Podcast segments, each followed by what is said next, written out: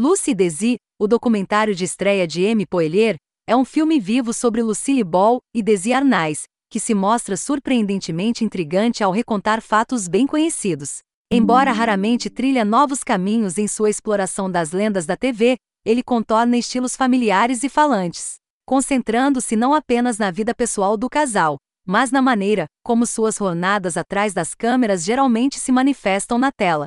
Há muitas entrevistas a serem encontradas, com especialistas em comédia, contemporâneos e até mesmo com os próprios filhos do casal, mas Poelier, o escritor Mark Manuel e o editor Robert A. Martinez as usam com moderação e eficácia. Na maioria das vezes, eles constroem sua narrativa a partir de fitas antigas e entrevistas dos próprios Ball e Arnais, criando uma sensação de atualidade. Como se as lendas da comédia tardia estivessem ligando e divulgando segredos.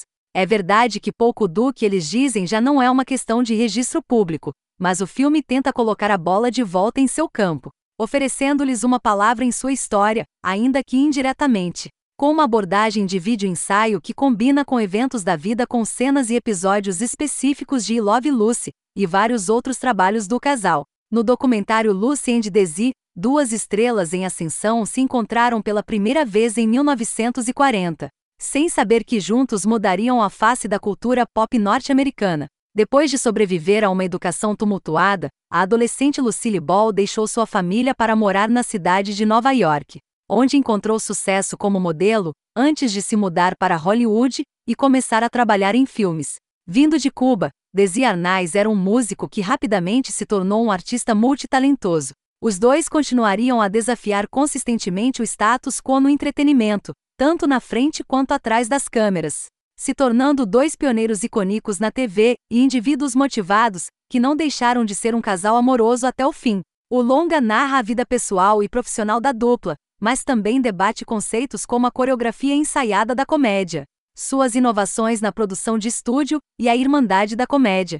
Lucy e Desi é tanto uma crônica da vida dos superprodutores, quanto uma interrogação das experiências reais que informaram sua comédia, e, Embora o último aspecto raramente perfure a superfície, também a cortesia de um ícone da comédia moderna em sua história.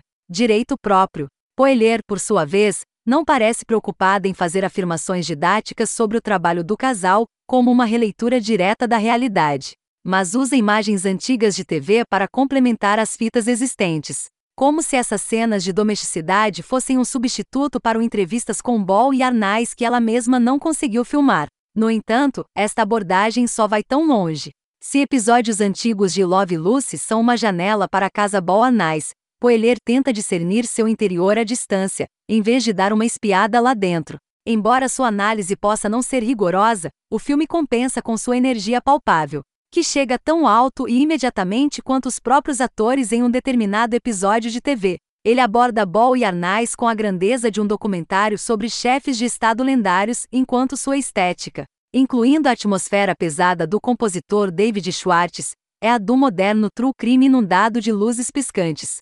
Fotografias e outros objetos como fitas de áudio e cartas escritas abundam, movendo-se e deslizando rapidamente pela tela, como lembretes tangíveis do estrelato da dupla. Em seus melhores momentos, a textura visual parece memórias voltando para você. Pode não ser profundo, mas certamente é deslumbrante. Apesar de sua amplitude, também é um olhar marginalmente mais abrangente sobre os eventos específicos cobertos por Bin de Ricardos, a cinebiografia de Aaron Sorkin. O documentário captura a energia que Ball e Arnais frequentemente traziam para a tela, entregando-a em doses concentradas sem demorar muito. O filme certamente chama a atenção, e só diminui durante as partes mais sóbrias e infelizes da história doméstica do casal. Se há uma linha emocional a ser encontrada durante a narrativa do nascimento à morte de Lucy e Desi, é uma revelada em retrospecto. Após o infame divórcio do casal, a ideia de que Ball e Arnais eram mais adequados como parceiros criativos do que como cônjuges. Apesar do lugar que ocupam na consciência coletiva, como um dos pares mais amados da televisão americana. É uma verdade dura, e um poelher só toca depois de varrer você em seu romance febril. Então suas consequências são ainda mais impactantes quando o filme finalmente desacelera e muda de marcha, focando em território mais sombrio. Embora possa não iluminar novos detalhes para aqueles que já estão familiarizados com Ball e Arnais, seu ritmo rápido impede de simplesmente se arrastar entre pontos de referência conhecidos. certamente ajuda que estrelas como Carol Burney e Bette Midler apareçam para contar suas próprias histórias deliciosas em primeira mão, aumentando assim o ponto de vista que Poelier traz como uma comediante de Hollywood para quem Ball, sem dúvida, abriu um caminho. O filme brilha mais em sua contextualização pessoal da comédia de Ball. Poucos documentários adicionaram tanta profundidade emocional às quedas. E embora muitas vezes tente fazer o mesmo por Arnaz, seu foco no pioneiro cubano é muito mais limitado a datas e fatos. Infelizmente, é apropriado que um homem que o próprio filme enquadra, como tendo vivido na sombra de Ball, acabe sendo eclipsado por ela em uma história sobre os dois.